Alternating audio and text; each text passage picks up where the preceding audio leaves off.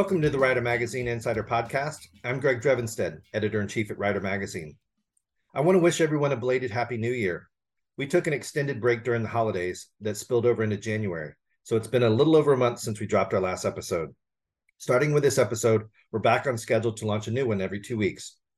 Our guest on episode 52 is Barry Steed, and he was interviewed by Rider's associate editor, Paul Dale. Paul wrote a feature about Steed titled Riding for Light for the October 2022 issue of Rider. Steed is a former Army paratrooper, and he served in the 82nd Airborne with Sergeant Christopher Kuhl. On April 24, 2012, Kuhl took his own life. On May 20th of last year, Steed departed Wilmington, North Carolina on his BMW R1200 GS and embarked on a 48 state trip covering more than 15,000 miles.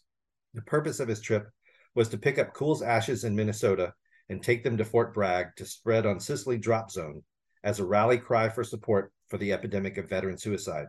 During his ride, Steed met with fellow veterans he served with as well as old friends. He spent the many hours of solo helmet time working through his own struggles as a veteran and as a husband and father.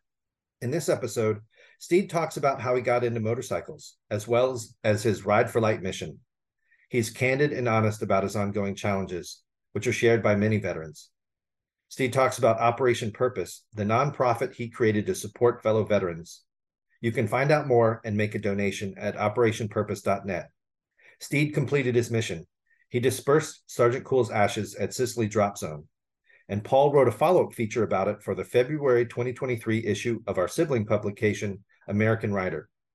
We owe a debt of gratitude to all veterans for their service, and we owe it to them to support veteran causes. If you or someone you know is in danger because of suicidal thoughts or actions, call 911 immediately. Suicide is an emergency that requires help by trained medical professionals and should always be treated seriously. Nationwide suicide hotlines, 1 800 Suicide and 1 800 273 TALK, have counselors available 24 7. Thanks for listening and keep the rubber side down. All right. Well, Barry, uh, welcome to the show. We're, we're, we're glad to have you here today. I wanted to, before we get into talking about Ride for Light, let's talk about you a little bit. A topic that's going to be, you know, familiar to the majority of our readers and listeners. Tell us a little bit about how you got started riding. well, like a lot of kids, you know, when so, some rich friend, you know, their parents buys them a, a dirt bike, you know, when when we're when we're younger. So I rode without any kind of training or or skill set for a number of years.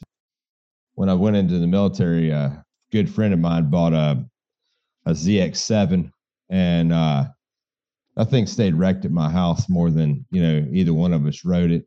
Rode it a little bit, and then I quickly realized that I was not mature enough to be behind the bars of a motorcycle. Uh, I took a lot of unnecessary risks, and it wasn't until 2009 that I actually started riding on my own. My father in law actually rode, came from Connecticut to our home in North Carolina, and his primary mode of travel when he made these trips was on a motorcycle. And uh, I know uh, the readership, you know, is, is an American based readership, but he rode BMW. And so when it came time for me to to get a bike, I was looking for something that I could ride more and wrench on less. And uh, so I settled on a BMW that was actually the same year as his, as another 1984. The wrenching versus riding thing, that's not really that true. I did work on it quite a bit. I did beat the crap out of it for the first year and uh, put about 10,000 miles on it the first year that I was actually licensed and could ride it. So, being based at that time in Connecticut, uh, you can travel a short distance and see a whole lot of stuff. So we went all over New England, west out into Penn, you know, western Pennsylvania, and I kind of relegated it to that. I started taking solo trips in 2011. I started riding pretty much exclusively by myself when it came time to do any sort of distance. Not to say I didn't ride with other people, it's just I had things I needed to do. That first big trip, I just finished doing a resto mod job on that 84 Airhead of mine and put 200 miles on it and decided I needed to ride to North Carolina and actually meet the birth family that I just found.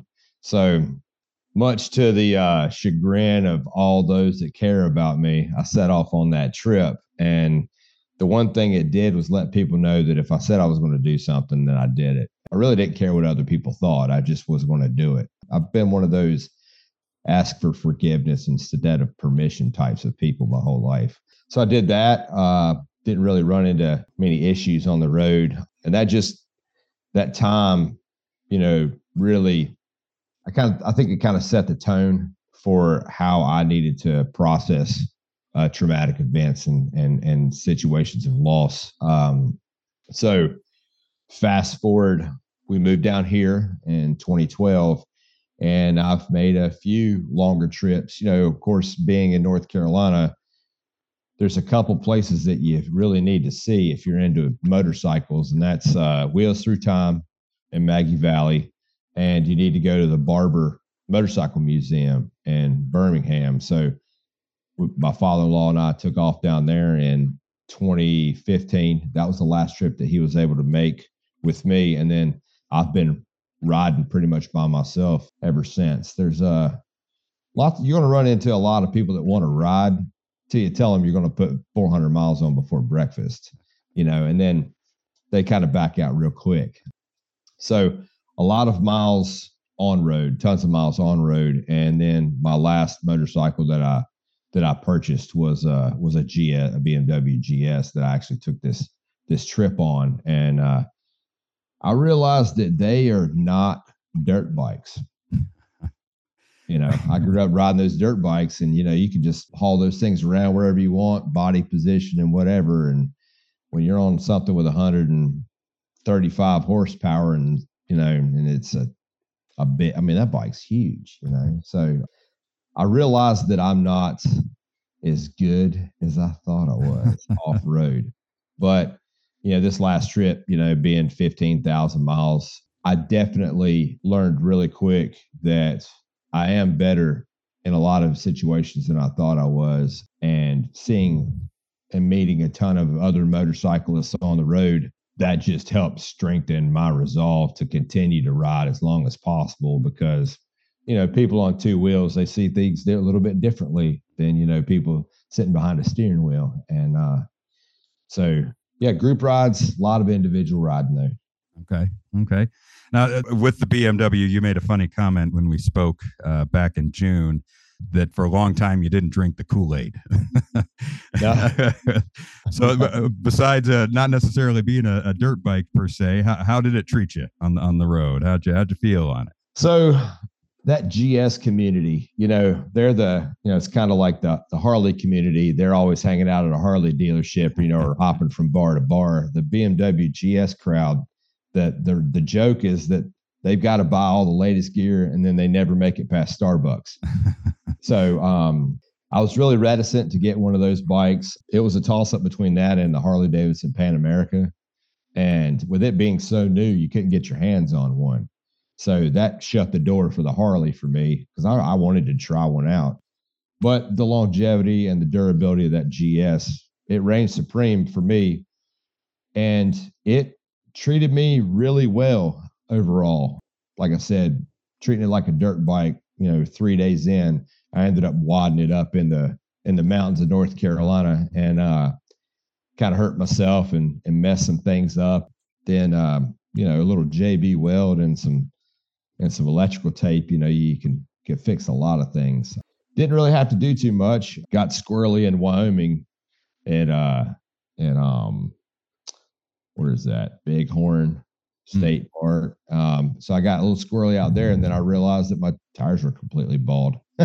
oh, yeah. And then you think like, man, these tires aren't that old. Like, well, I've put fourteen thousand miles on them since I got the motorcycle. You know, so the things that went wrong with it, you know, I mean, putting a set of tires on it, three oil changes on my trip. You know, overall, the thing did everything I asked it to do.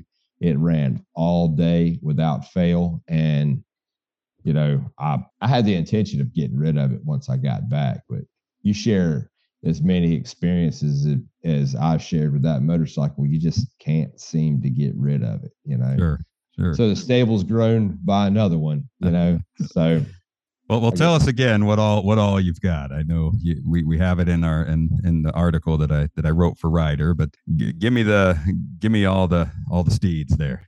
okay, um, I've got a '74 Moto Guzzi Eldorado 850. I'm actually looking at it right now. Uh, I have an 81 XS 650.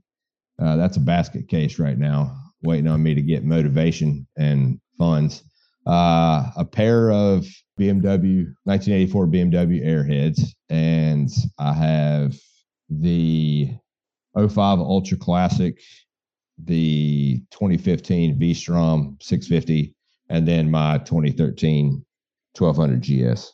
Okay, so, excellent. Yeah. when I and I see you got a Harley that looks like uh, wheeled behind you there. Is that? yeah, that's the uh, that's the Ultra. Excellent. Yeah. uh, for for our, our, listeners who can't see that, but uh, well, let's let's move on. I you know I, I started with that first question and, and said you know that's what most of our listeners and readers are going to be familiar with, but we actually just did a poll that's coming out in the the February issue of Rider that it was a survey from 2022 and it and it sort of puts everybody in the categories right? And and and one of those categories was that looks like at least a third of our readers are uh, veterans or active military. Uh, and, and, then you know you bump that number up to how many of us know somebody. So let's talk a little bit about ride for light. I first heard about your story in june and and caught up with you when you were actually in the southeast corner of my my state uh, in utah uh, I did write a story about that trip that came out in the October issue. We talked about where you had been so far, what you hope to gain. Uh, but for our listeners who haven't heard the story, tell us a little bit about it. Your your motivation, some of your goals. Uh, before we started talking, you said that I that I caught you at the right time in June. You want to give our listeners a little bit of a little bit of background and and where you were at the time and and and what got you on the road. Roger that. So in 2012, uh, one of my best friends committed suicide. He was a guy I was in the service with, and uh,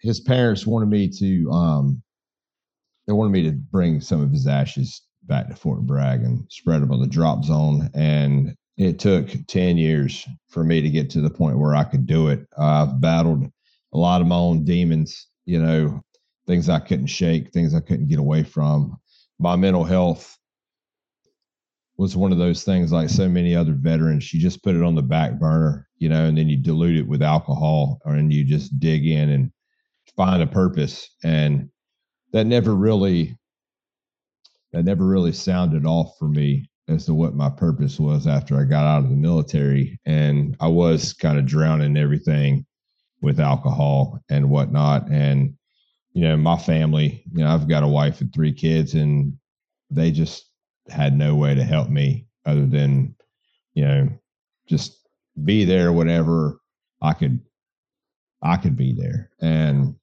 it was a huge strain on them.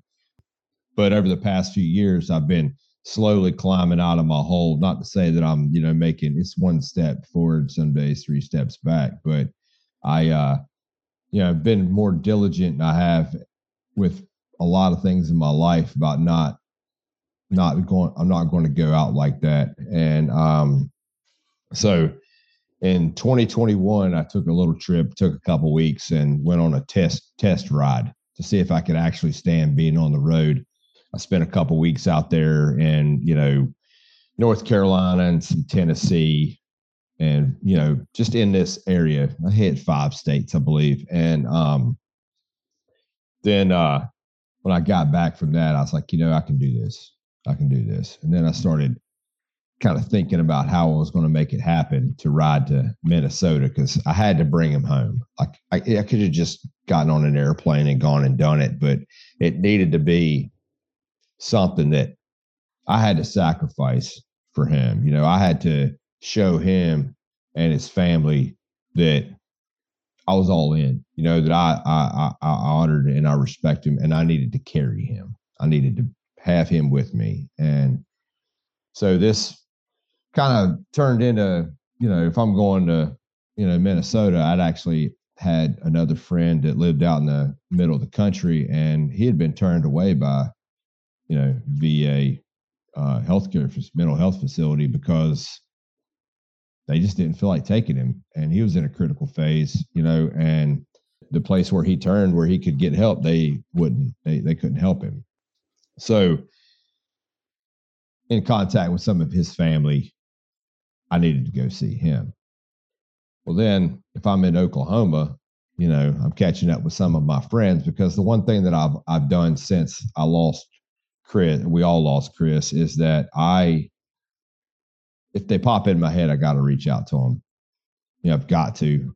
Um, I tried reaching reaching my friend before he did that, and he was in that spot where I couldn't get to him, and if he didn't want to answer the phone, I had no other way to get a hold of him. But I didn't let I wasn't going to let that dissuade me from trying, you know, to keep making an impact and and be there just so these folks know that somebody cares about them and somebody wants to be there for them. And the double edged sword to that is I don't ask for help myself. So I took that. I, I feel in some ways because I couldn't save him, I had to try to save somebody, even if it meant like sacrificing myself, which I'm not trying to gloat about any of that. It's just that's my mindset. Um, so then it turned into all right, well, who's on the way to Oklahoma? And I was talking to a friend of mine in California, and uh, it checked me up pretty hard. He, uh, I told him what I was doing. I hadn't spoken to him in quite a while and years, and uh, we also served together, and we knew a lot of the same same folks and he was actually filling in some of the gaps for some of the people that it's like, hey man, if you talk to this guy, you talk to that guy, and you know, he he would give me information, and then we were bouncing, you know, where people sit sit reps were, where they were at in their life, and what they were doing. And he asked exactly what I was doing, and I told him, you know, I was going to get the, you know, my buddy's ashes and take them back to Fort Bragg, and he asked me if I could take his brother's ashes. So, still chokes me up. Um, so just the honor that that was you know bestowed upon me to do that for somebody and the fact that i hadn't seen him in so long but we had that bond you know we're, it's still there's still that brotherhood and it's something you don't you know it's a very rare thing to find outside of the military unless you're you know um, it seems like people that are putting themselves out there at you know for the sake of others there tends to be a, a tighter a tighter bond you know and um i think that's why a lot of uh because the motorcycling community is a lot like that i think that you know that's just naturally why veterans gravitate towards that at, while they're in and after they get out as well.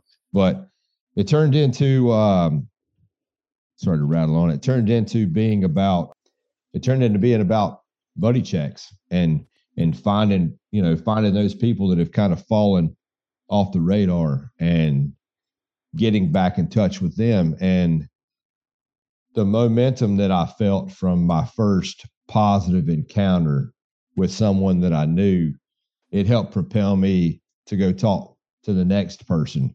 And then you know after a while man I would just see somebody in a gas station and just start, you know, and I wouldn't tell them, I wasn't trying to solicit any money or any of that stuff. It was just, excuse me, it was, um, they would have like a, a Vietnam veteran hat on, you know, they'd have an EGA, which is the Eagle Globe Anchor. It's like the symbol of the Marine Corps, you know, anything military or veteran on their person or on their vehicle, you know, I would use that as an outlet to, to go, to go talk to them, you know, and so that that helped me break down some of the barriers that I had built up over the years with myself, you know, kind of sloughed off that that shell of, you know, get out of my way. I don't want to talk to anybody. I don't want to deal with any people. And I had a person that was going to ride with me and take this trip with me. And unfortunately, you know, they're a veteran and because of their own personal experiences in their life, they couldn't make the journey. So they left me really quickly. What that did was, and I feel bad that they couldn't make the trip. I really wish they could have because I know how much I got out of it and I know it could have helped them too. But it took me 10 years to make that trip. And I can't expect anybody else to sign on for what I put put in front of myself. So it allowed me to have more intimate interactions and conversations with people that I knew. And honestly, the fact that I was out there by myself, it allowed me to do it on my schedule. You know, if I wanted to spend an extra day with someone, I'm to spend an extra day with somebody. If I want to bypass this spot to get to somewhere else to see something else I wanted to see, you know, I could do that. And and that's really what motorcycling is about. It's about having that freedom to make your own decisions. You know, I don't need to stay on this on the on the slab. I don't need to ride I forty, you know, all the way out to Barstow. You know, I can take however long I want. You know, because this is about me as well. So, uh, the the clarity that I found was also some of the one of the hardest learned lessons, and that was being in my helmet for so long. So when I met you, um, I was by myself. You know, I didn't ride very much with. I had people that that hung in with me for a little bit. Um, I had a family member that hung out with me for most of a week. I picked him up in Columbus, Georgia, and he rode with me till I hit Oklahoma. And um, that was a twisty turn, turny. You know, we didn't go straight across. Um, and it was the first time he had actually ever he and he's actually a veteran as well but that was the first time he had uh, really been on any kind of distance ride and it helped motivate him to want to do more and so i was very very thankful to actually have him for part of the part of the journey with me and uh, I, i'm glad to know that it's given him some kind of positive experience but after leaving him and picking up with the guy I needed to see in Oklahoma, we made it to Albuquerque and then I split off from him. And then several days later, I ended up in uh in Utah in Mex in Mexican Hat where I actually spoke with you. And I was really feeling the weight of the uh the mission and I hadn't gotten it through my head yet that I just need to be in the now. It was just absorbing everybody's story. And I hadn't met met or encountered even a fraction of the people that I spoke to on this trip. But it was just grinding on me, man. I mean, I was just in my head. And to kind of give some of your listeners uh, an, a reason as to why I was in Mexican Hat of all places, um, my father in law, the one who actually got me into legit riding, you know, uh, he wanted to go back to Mexican Hat. He had been on a long trip many years ago, and it was like an oasis. I don't know if you've ever been there, but there's this little motel, and it's like shoved in the side of a mesa, and they've got cold beer and good food. It's right on the San Juan River, I believe, and um, he talked about how beautiful it was. You know, the sun comes up and it hits it. It's just like it's just it's just glows, and it's just this perfect place. So when I spoke to you, I was actually there and I had his ashes with me. So he had died from a, a pretty aggressive form of cancer. And uh, he was the patriarch of our family. And I'm not going to mince any words by saying, you know, he's the one that really taught me what it was, how to be a family man, you know, and uh, I loved him dearly. And uh, and I wanted to honor him by taking, you know, making a stop there. And I actually spread some of his ashes in that river, knowing that that was one of his favorite places. So the gravity of all that was there and trying to, you know, see where everything was in my head. And I don't have the skills, you know, I'm not a med, you know, I'm not a mental health professional. So just trying to deal with it and just kind of keep plugging along. And I just hit this spot where I just needed to stop because when you're talking to people, in my experience, up to that point, I spent more time listening. So, as I was saying before about absorbing their stories, you know, you don't have an outlet for your own because I've been told that, you know, you need to be like a passive listener. Let them just let it just come out. So it doesn't really work for me. Um, but when I spoke to you and we spent that, Lord, I think we spent a couple hours on the phone.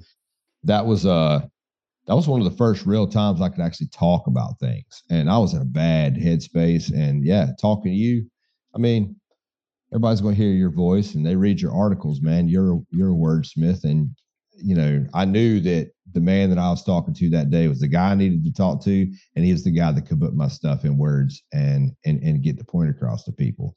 So yeah, you're a blessing for me that day, and ha- have been ever since. But after after Mexican Hat, man, it's just wild, man. It's just so wild being out there. And for any veteran, any veteran, it doesn't matter what country you're from. When you get out of military service, you need to travel around what you fought to protect. You really do. And I had that on a bucket list when I, you know, told I, I talked to people years ago. I was like, yeah, man, when I get out of the military, I'm gonna get a bike and I'm gonna ride around the country. I didn't do that. I got married before I got out. You know, I got married when I got into, you know, not too long after I got into Fort Bragg. And when I got out, I I was broke, man. I mean, I was enlisted guy. I didn't, you didn't make anything in the military. And I went back to a blue collar job. So I just went back, put my nose down, and just kind of went inside my head and just kind of kept doing the thing day in and day out. And I didn't take a minute and and breathe and see what was out there. And I think the kids grow coming up today, I think they're a lot better maybe at doing that, you know. Um, but photographs do not do this country justice at all. At all. And it is such a beautiful place. I mean, your state of Utah is a phenomenal, phenomenal state. It looks a lot different than North Carolina, you know. And I'm I'm looking at that map behind your head, you know, and it's like I went all of those places, you know, and people ask me all the time, "What was your favorite spot? Where would you like to go back to?" Eh, all of them, all of them. Except I don't know, man. I mean, I don't know how many people read this magazine or listen to this. This from Kansas, but you know, I could probably bypass that one, you know. but uh, um, I didn't spend a whole lot of time there. I'm sure there's some really beautiful places there too. But yeah, yeah, that's uh, that's kind of where I was, you know, when I got the Mexican Hat. Mm. You know, and from there it was Lord. Uh, went down in through Hurricane, it went into Vegas, came back through Kingman, down into Scottsdale to Florence to Yuma to the Salton Sea to Joshua Tree to Carlsbad, California. Hung out there with my daughter for Father's Day. Uh, that was wonderful. That was a, that was a big surprise, you know, being able to see her. And uh, then, I mean, traffic, crazy traffic, you know, in California. You know, so that was the first time I'd actually been. I'd been in the Mojave Desert, you know, for training and stuff, but I'd never ridden in California traffic. Hmm. So be on a motorcycle and be on the five and then the 405. Holy smokes. You know, there weren't that many motorcyclists on that road for good reason. It's ridiculous. So once I hit the Santa Monica Pier, I really I was never that far off of the Pacific Ocean. And uh, I did turn around and uh, go south on the Pacific Coast Highway because that you need to you need to ride south to be as close to the Pacific Ocean as you can be without falling in the water. So I have friends of mine from California, and they tell me that's what you got to do. You really haven't ridden as close to Pacific as unless you're heading south. Yeah, from there um, I went up and uh, spent some time in Oregon and bounced over into Washington. Uh, spent some time in Idaho in uh, McCall very beautiful area. A lot of, I mean, those people go hard in the paint up there, you know, because I think, you know, they're all outdoorsy because they only got three months to do it, you know. It's just, it's ridiculous how the weather changes. Uh, very, very impressed with with all the all the big plains states as far as uh, just how big the sky is. You know, they say Wyoming's big sky country, and they're not lying. They're not lying.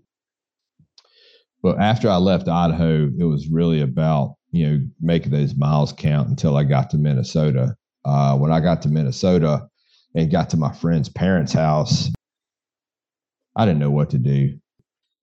I had spoken to my dad, you know, as, as I was bebopping around through these woods and stuff and kind of taking my time almost because I didn't really want to get there because I was kind of, I didn't know what to expect. So it was the apprehension was making me dawdle a little bit. And I mean, if you're going to dawdle, you might as well dawdle on a motorcycle anyway, you know?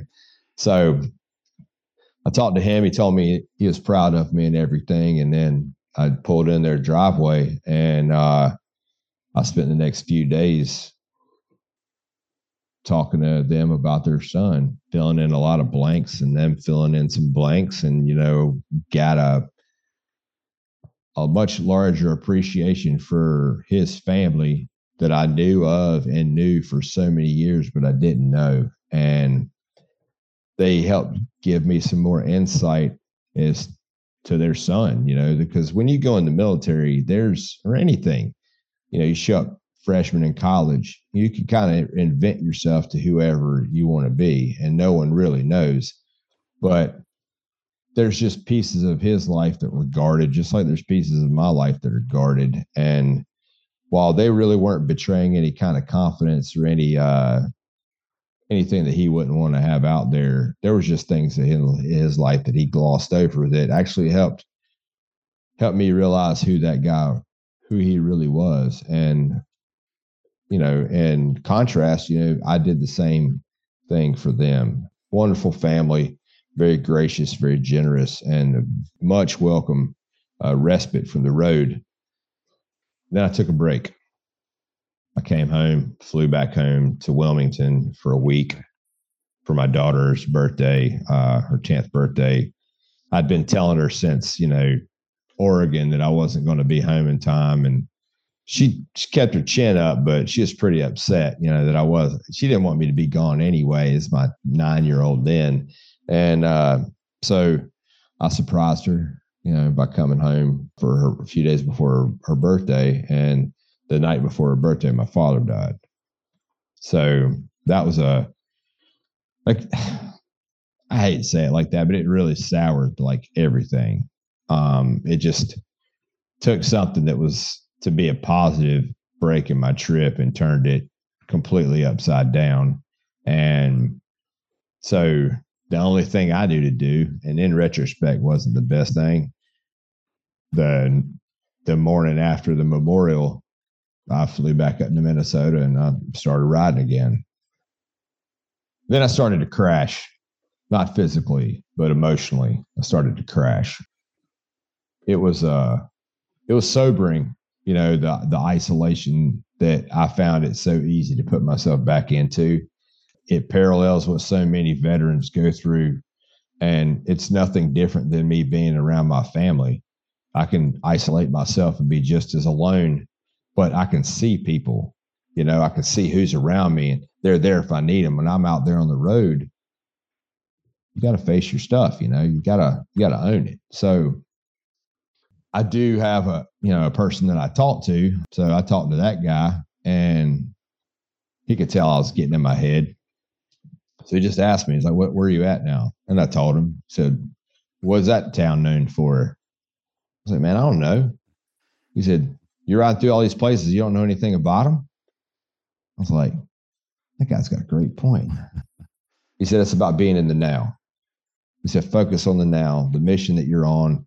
you know, anybody would love to go on this trip, but until they get on it, you know, and then they realize what it's all about. And the the overwhelming reality is most of the people are never going to go on this kind of trip, you know, and the story that you walk away from might be how you sucked it up and you made it through it, you know, and it was only because you saw all these awesome things and you got an appreciation for the country that you served, you know, to protect.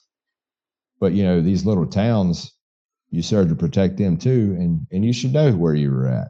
So I started paying more attention to that, and then that actually and being more observant to my surroundings, you know, and I let trying to let that chaff just fall away from from what had been going on because I just had to make that realization that that crap's going to be there I just need to enjoy or try to enjoy as much as I can about where I'm at and, and gain the appreciation that I sought to achieve from the from the ride in the first place. And uh, so I almost feel like I'd done myself a disservice, like for three quarters of my trip, you know, like I wasn't doing what I needed to do. So that's and because we just live in such an awesome country, like I feel like I need to do it again. You know, like like the first trip was just a you know, like a rough end for me doing the real one, you know, and, uh, but there's still a lot of work to be done out there.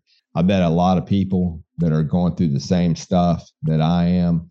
I met a lot of people that aren't asking for help, that don't want to talk to anybody, you know, and, you know, whether it was some of these people are down and out, and whether it was putting a tank of gas in some old veteran's car at the gas station or paying for some guy's food that's, you know you know it's just looks like he's just not doing okay you know i i felt like that helped me you know that pay it forward because once i looked at it in a different light the people that i was encountering whether their stories were bad or good they were paying for it because they were trusting me with a piece of themselves. So I owe it to those folks to to keep pushing, to keep carrying on, and trying to keep helping people. But the ride itself, oh my gosh, is the most amazing thing ever, and I know why people do it. I know why people endurance ride. I know why people decide to ride across country every year. You know, I know why people bomb out to Sturgis Sturgis is awesome. Like that whole area is so beautiful, and there's so much to do out there. And I went actually got tires in Sturgis, and uh, thankfully all the craziness wasn't going on. But uh, you know, it's it's a wonderful area. It's a wonderful area to to visit and to sightsee. And uh, I highly recommend Custer State Park. Uh, the ride riding through there. Um, watch out for the buffalo.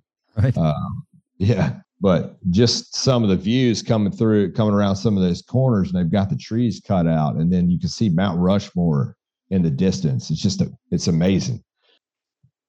But it's a beautiful, beautiful country, and you know I honor, I honor everyone that's ever fought for it.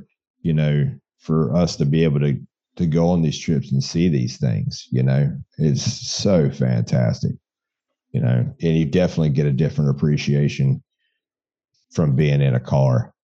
You know, it's definitely, I mean, everybody that reads this and, and you as well, you know, and everybody that's listening, it's just that raw experience. You know, that's why people in motorcycles are usually pretty happy. It's because it's just you're just you're you're free. You know, so now I've uh, I've got I can yeah I can actually uh, say I've done that. You know, and it just it's addictive. It makes you want to keep going. So so maybe another trip in the in the works. I think you had mentioned that when we when we emailed kind of recently, or uh, maybe maybe planning the next one. Um, correct, correct. That is uh, something that right now there's you know while we're in the conceptualization phase of this whole thing. Um, after I got back, there was a, a pretty big showing for I, I felt really undeserving for the attention that I got when I got back, you know, and um, they, you know, there's probably 80, 70 to 80 motorcycles that escorted me back into town. And there's a American Legion post uh, here that uh, post 129 and they, every one of their riders showed up. Now they have a fledgling rider program, but there's still 17 motorcycles, like the entire contingent showed up. So, being in New Hampshire, I had a lot of support from the American Legion up there. So I felt like I felt really compelled to to join the Legion here and help foster their numbers and bolster their numbers and to help foster their mission in that.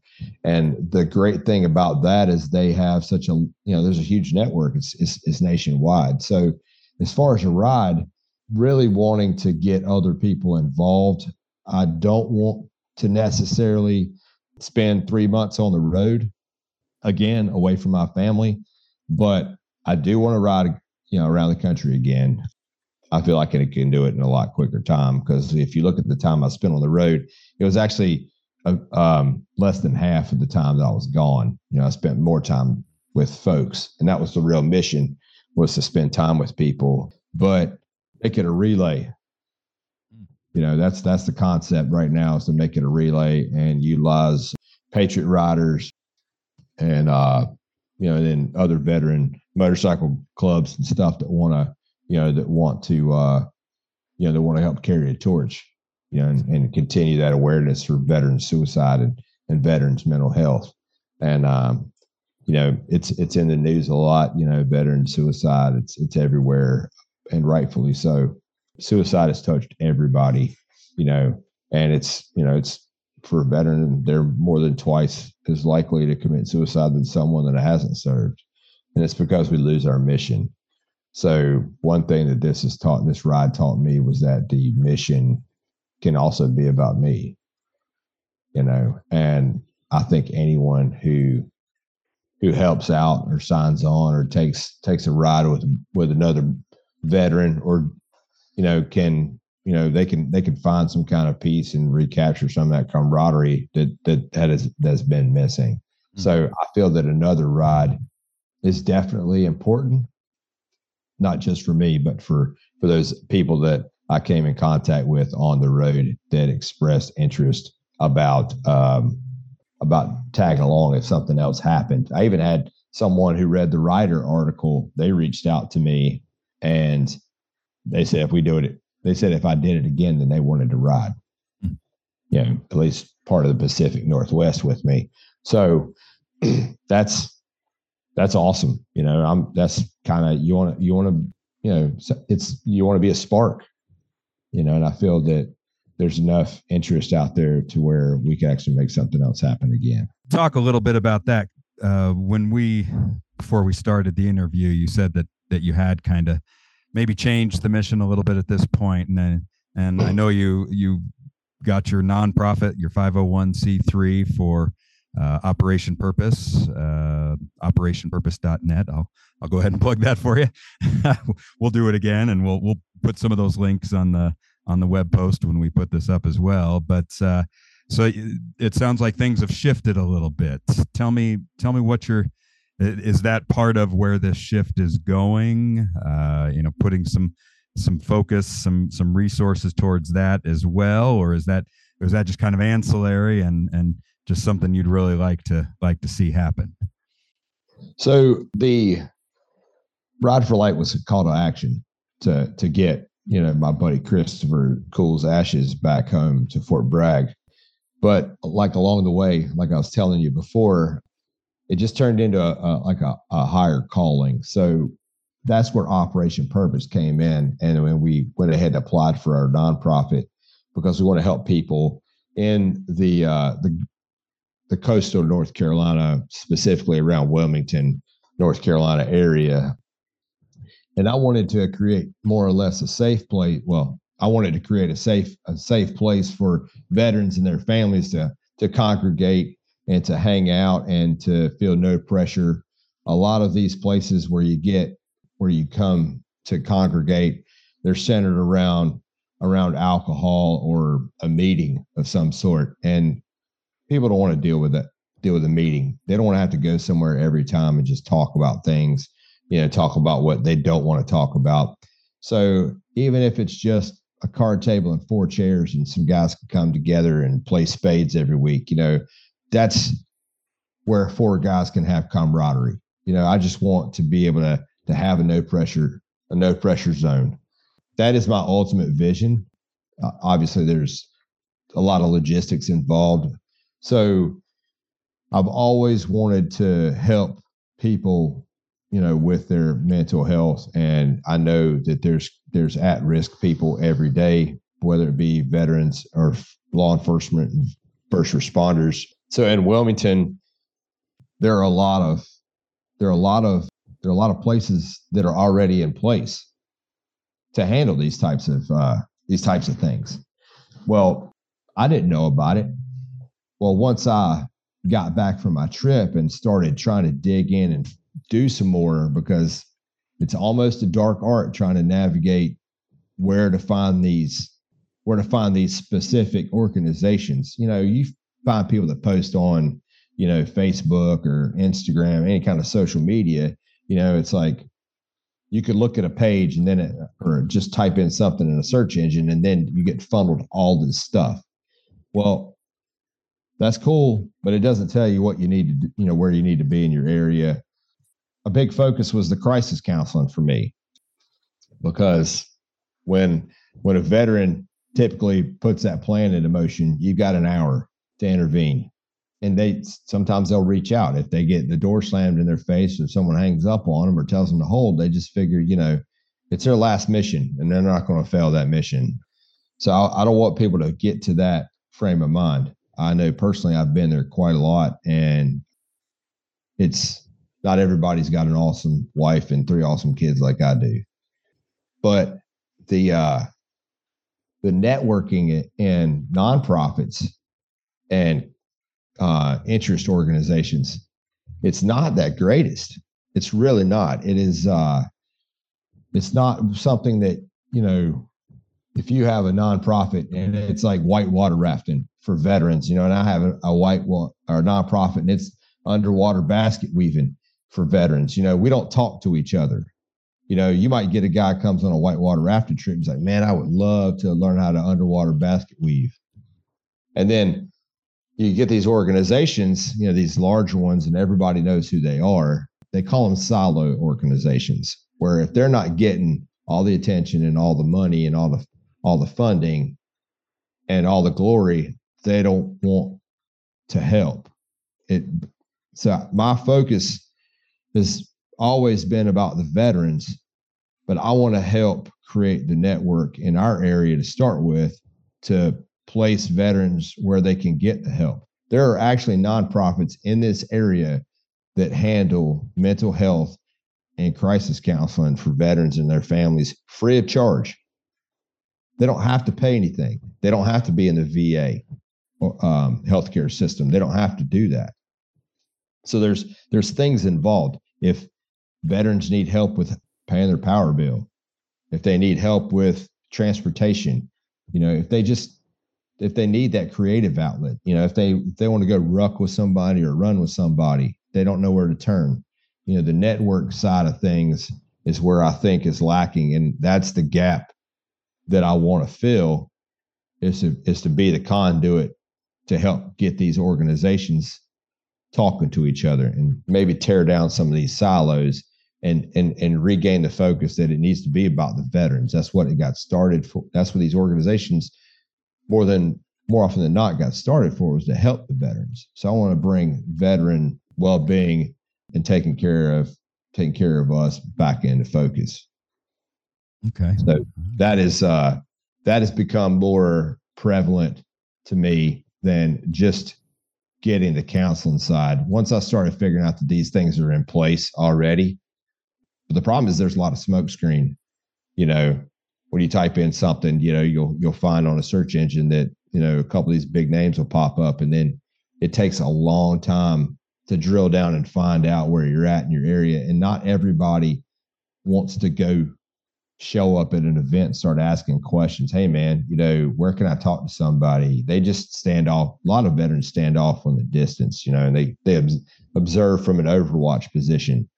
And if they don't see something that automatically attracts their attention, a lot of times they'll just go back and they'll stay in their lane and they'll just go back to their house and, you know, drink beer and play Xbox or, you know, whatever it is they've been doing.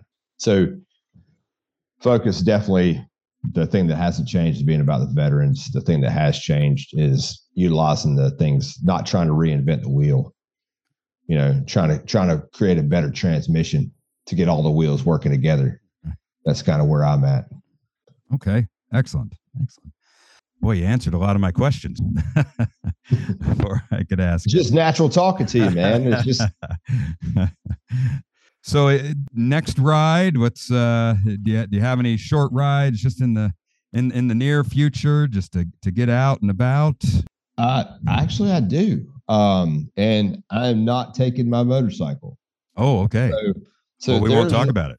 no, there, there's an there's an organization called the Motorcycle Relief Project. I don't know if you've heard of it. They're it's based out of uh, Arizona. They're based out of Arizona and Colorado. It's a motorcycle relief project, okay. and uh, I encourage you to look the guy up. His name's Mike Bobbitt. He's a retired 30 year Air Force veteran, and you go through an application process and um, I don't know how much of this you want to end up putting on the the broadcast, but uh, he helps organize off pavement riding hmm. for veterans with PTSD.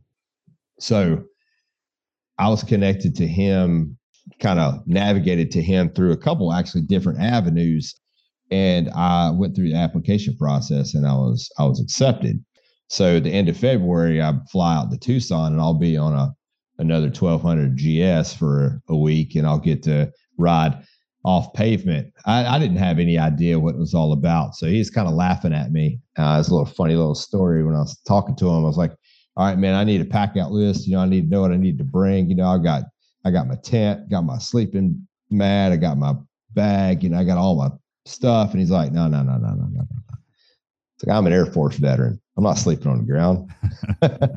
so we stay in a lodge at night and we go out for these rides during the day. And it's it's about team building and it's about you know being around other people that uh, have similar experiences. And then there's seminars, and it, you can find motor motorcycle relief project on YouTube.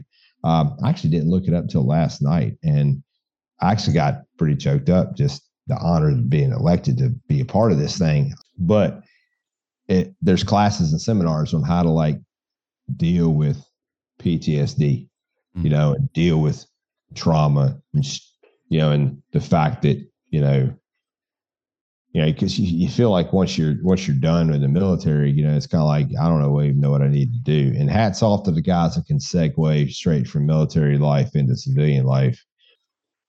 My my BS meter is just you know, like there's a whole nother echelon to my BS meter. And I've been able to turn that off and just be smile and nod and get on about my business. So I've had a had a bit of a rough time, you know, assimilating, you know, but uh that it is my my hope.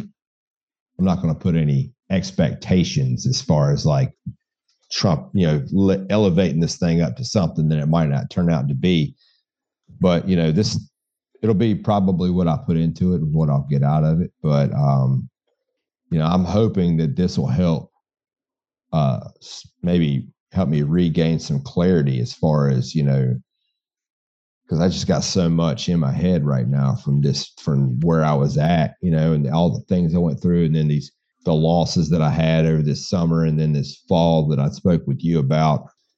And uh then uh I really hope that this because I'm telling you, it, it looks like a wonderful project. And who knows, I might come back and decide I want to ride all over again. I want to, you know, fundraise just for that. You know, there's uh so many good people out there trying to do good things to try to help us and it's brothers help brothers and sisters helping brothers and sisters.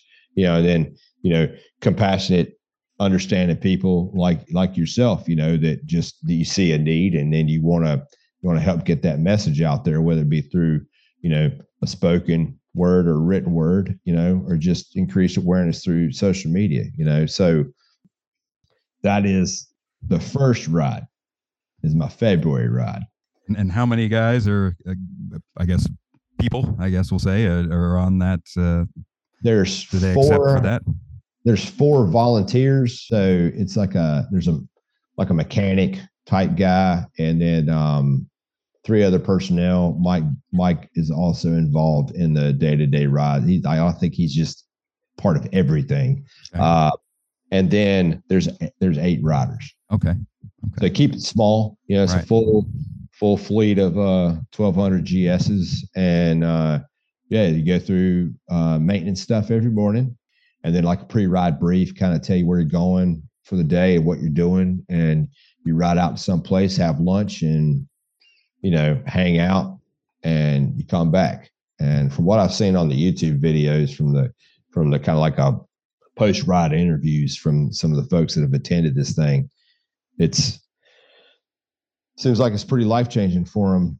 So I definitely this summer I will be doing another ride um, off road, more off road than off pavement. Trying to get lined up with some uh, some classes because I, I want to do a BDR. Okay. Um, so they got the mid mid Atlantic BDR here. They got the New England BDR that they just opened up, and then of course everybody does all the other BDRs, and then they do the uh, I forget if it's the the Idaho BDR. I think it's the last one people do. That's the one that you, you can't do on my bike. Hmm. It's like a it's like a serious dual sport dirt bike kind of kind of ride, and um, I would love to build up to that. Um, pavement riding, I'm telling you, man, I'm I'm I'm right there with doing another another ride around this country. Uh, it all depends on if I do it solo or if people are with me on how much I can knuckle down and help get this word out. I put this thing together, the one I just I didn't last year. I put it together. I think I started in March working on it, so it kind of came together pretty quick. And I'd like to see what more preparation can net us. You know, um, I have some uh, really talented people and gifted people with organization and fundraising and just coordinating all the things on my side now and i'm so very fortunate to to be surrounded by such such outstanding individuals uh, one of the guys that i saw on my trip his brother he lives here and you know, he's uh he's all about it. He's he's helping me. He's you know he's he's a great guy. He's uh he's in contact with all the all the right people and doing all the right things and I really like the fact that he doesn't have any problem with calling me up and saying, hey, man, what are you doing? Have you done this? Have you done that? I'm like, man, because I'm the attack the hill guy, you know. If you're like, Barry, I just need you to run up that hill and you know, knock down everything that's standing. like, cool, man, I got you. I'll go up there, I'll knock everything down on that top of that hill. But sometimes I, I get bogged down by my own by my own stuff. There's so many ideas running around in my head. It's like I don't know where I'm supposed to go now. And then I won't even have enough common sense to walk back down the hill. I'll just kind of stand up there and wait for somebody to tell me what to do. So another ride is definitely in the works. I've even got people that have I have people that have bought motorcycles since I've been on this trip and I ran into them. Wow. Because I was telling them about just how awesome it is, you know? And yeah, you can ride down the road in your car with your windows down, but it's not the same thing as riding around a town at like 7 30 in the morning, smelling, honing where you're going by the smell of the bacon, you know? you're finding a good place to eat but with your nose you know or you know just just the senses you know the air the air pressure change and the uh dropping down into a, a little little valley and the wind and it getting a little crisp outside you know or being a little bracing yourself and grabbing your hold of your tank you know when you hit a nice steep crosswind you know that lovely sting when the when the rain's hitting you at 80 miles an hour and just tearing your neck up, you know. So it's just awesome on two wheels. You know what I mean? Well, I, I can't think of a of a, a better way to wrap up than than that. So awesome on two wheels. Well, and you know, I, I know you say you, you sometimes you run up the hill and then you just kind of stand there, but but I, I think you're a leader. I, I, I think you're doing great work, and uh, you know, I, I, I think you found I found your your mission, and and you know, it started out with something that you needed to do, and and and it's continued to be in a larger sense something you need to do for other folks, and uh, and and and still for yourself. It feels like so. Roger that. Uh, so I, I I appreciate it, Barry, and I and I, I know we've got a lot of readers who who appreciate what you're doing and and and from a personal standpoint and I appreciate what you're doing. I always want to thank you for the opportunity to spread my message. You know, your support over this trip. Like I said, man, got no idea how much that meant to me. And the fact that you know the article that came out in Rider was was well received. It's a wonderful article. I definitely you don't have to ride an American motorcycle to appreciate your words for sure. Because that was, man, I just it's fantastic. I, it's just I'm I'm blown away, and uh, you know the fact that we through through our our words and our you know our in our actions you know we can make a positive impact in other people's lives you know and while i'm i can be out there doing the things sometimes you know it helps to have somebody tell the story too. And so the opportunity that you've given me to help reach more people is just i've just i, I can't thank you enough. Glad to do it. Glad to do it. So Amen. Uh, well, anything else you'd like to say? And you know, we'll we'll put a link to to Operation Purpose. Anything else you'd you'd like to add, or, or?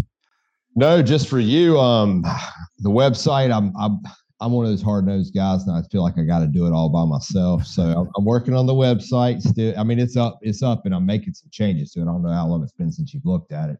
Um, I'm changing some things, updating it, up, you know, uploading some stuff.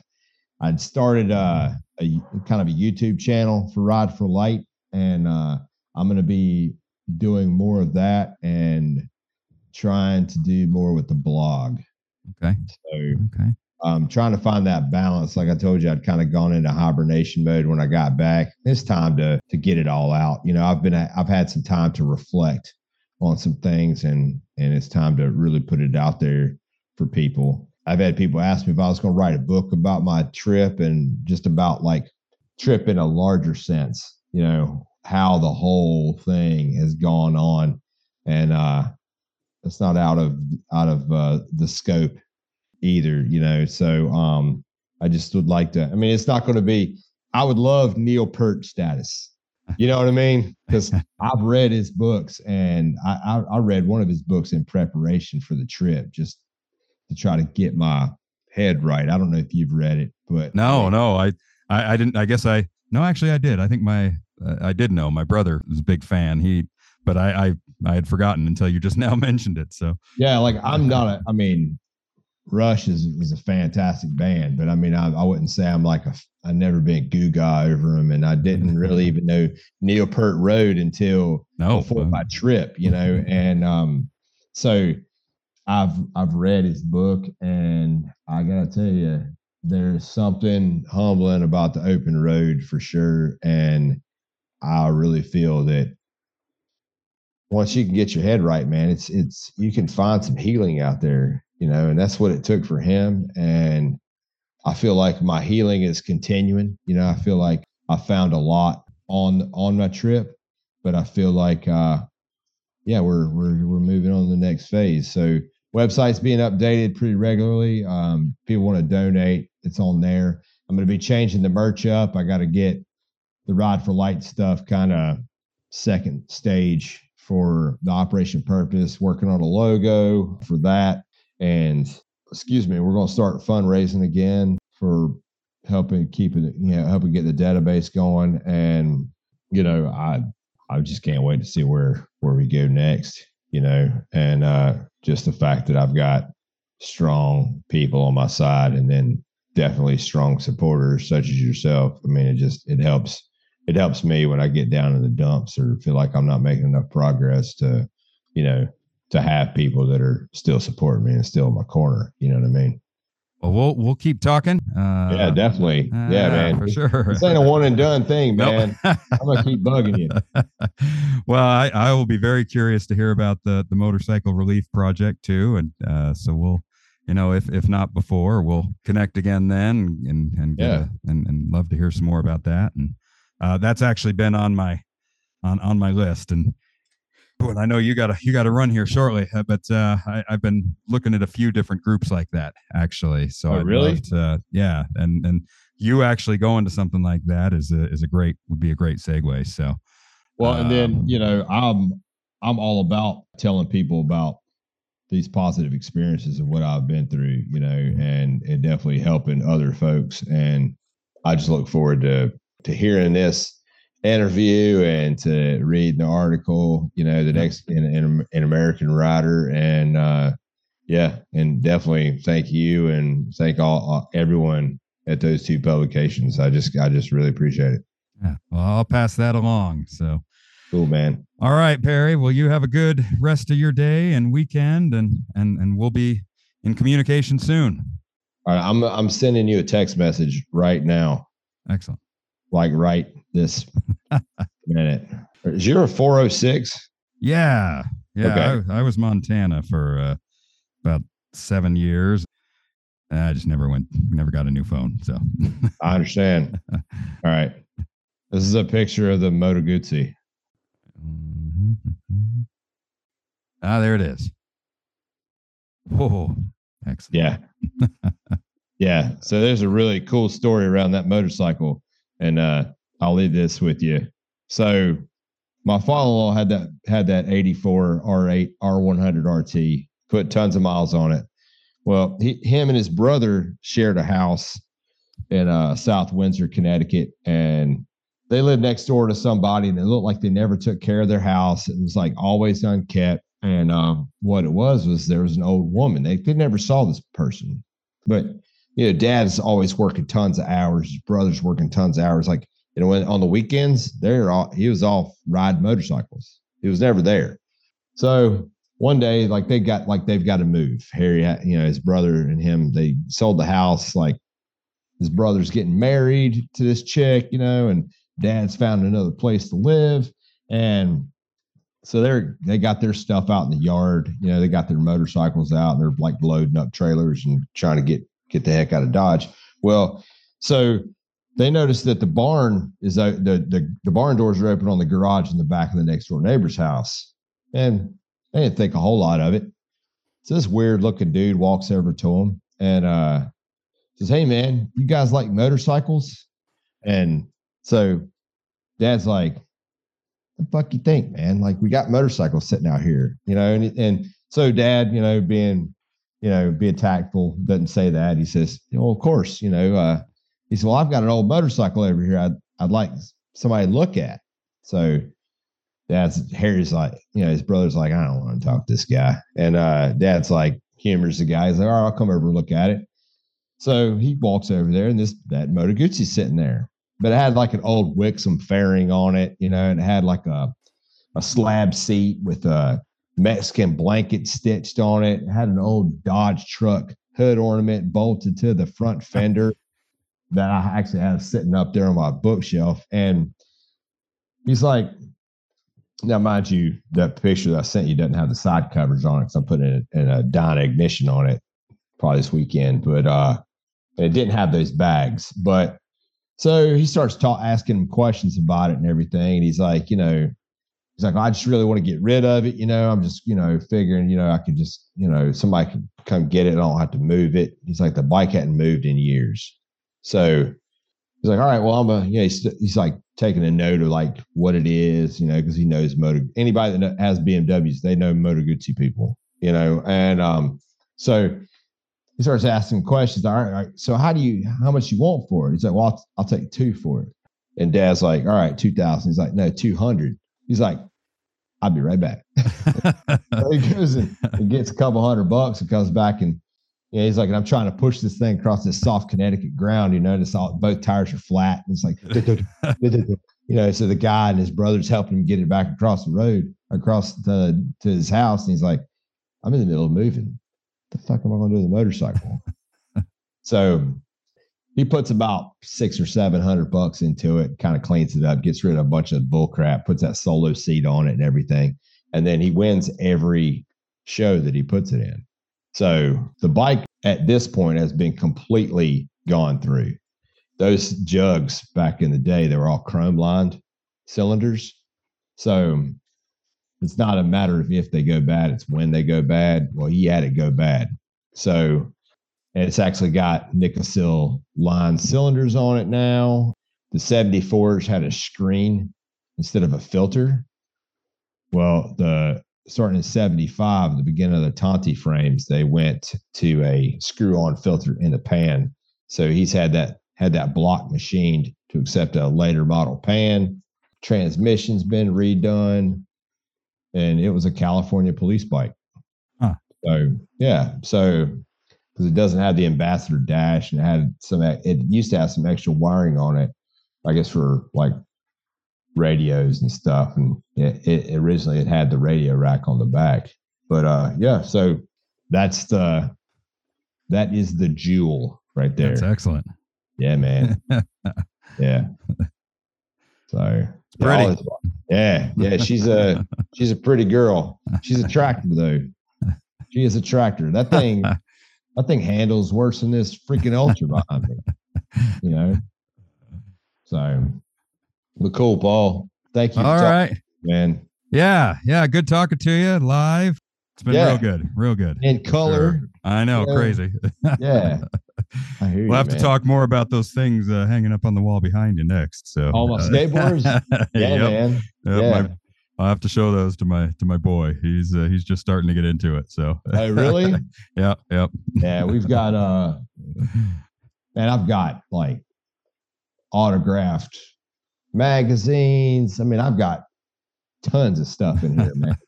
and uh I mean, I've just like I've got this this is like my little man cave, you know. so it's like I got motorcycles in here, I got toolbox and TV and all kinds of shit. So this is like where I come to hang out. Yeah. Well, I look forward to seeing it when I uh, when I get out on the East Coast. So bring it. Me casa su casa. Yeah. Appreciate it. Hell yeah, man. All right, brother. Well, you have a good afternoon. And, you do the uh, same, man. I'll, I'll, I'll, keep you posted when on when this goes up. Uh, yeah, man. No worries. and all my best to you guys. Cool, cool. Thank you, man. You too. all right, brother. All right, Perry. We'll talk to you soon. Man. Goodbye.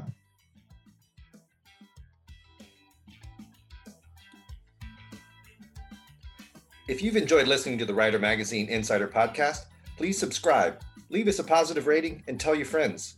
We also encourage you to visit ridermagazine.com where you can get the latest in motorcycle news and reviews and sign up for our free weekly newsletter. You can also subscribe to print and digital editions of Rider Magazine, which is published 12 times a year. Thanks again for listening.